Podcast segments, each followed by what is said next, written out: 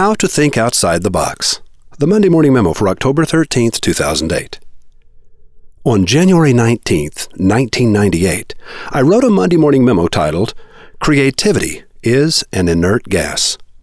It was published as Chapter 89 in The Wizard of Ads. These are a few of its paragraphs. Moments of emotional recovery are the best times to think about problems you've not been able to solve. Great creative insights follow times of great stress. It's a law of the universe. Think of creativity as an inert gas, a substance unique. An inert gas cannot enter into compounds with other substances because in each of its atoms, the outer ring of electrons is completely full. An inert gas is stable and cannot be changed unless you jolt it with too much stimulation pass a current through an inert gas, and a single electron in the outer orbit of each atom will be pushed into an orbit where it does not belong. But it cannot stay there.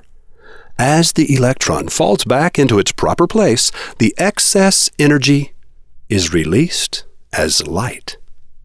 This is a miracle witnessed nightly on 10 million street corners in America. Without argon and mercury vapor streetlights, America would be a very dark place indeed. Without the radiant beauty of neon, we would be a much less colorful people. Recovery from overstimulation is a magical moment.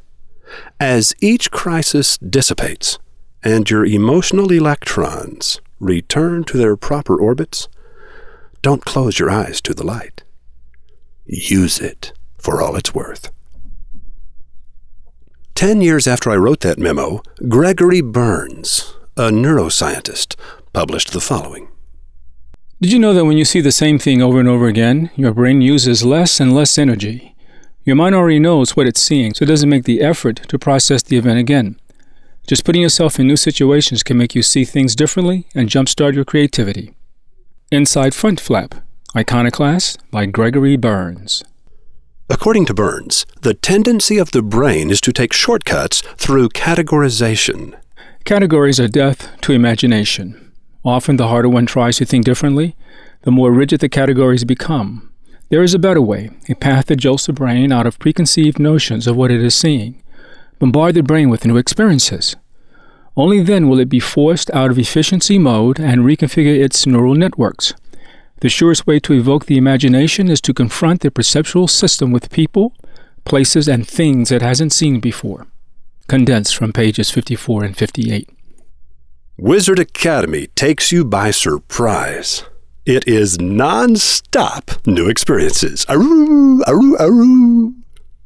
It typically takes a novel stimulus, either a new piece of information or getting out of the environment in which an individual has become comfortable, to jolt attentional systems awake and reconfigure both perception and imagination. The more radical and novel the change, the greater the likelihood of new insights being generated. Page 58, Iconoclast by Gregory Berns. Looking to make a change? Remember, transformation happens experientially, not intellectually. We often agree, I see what you're saying.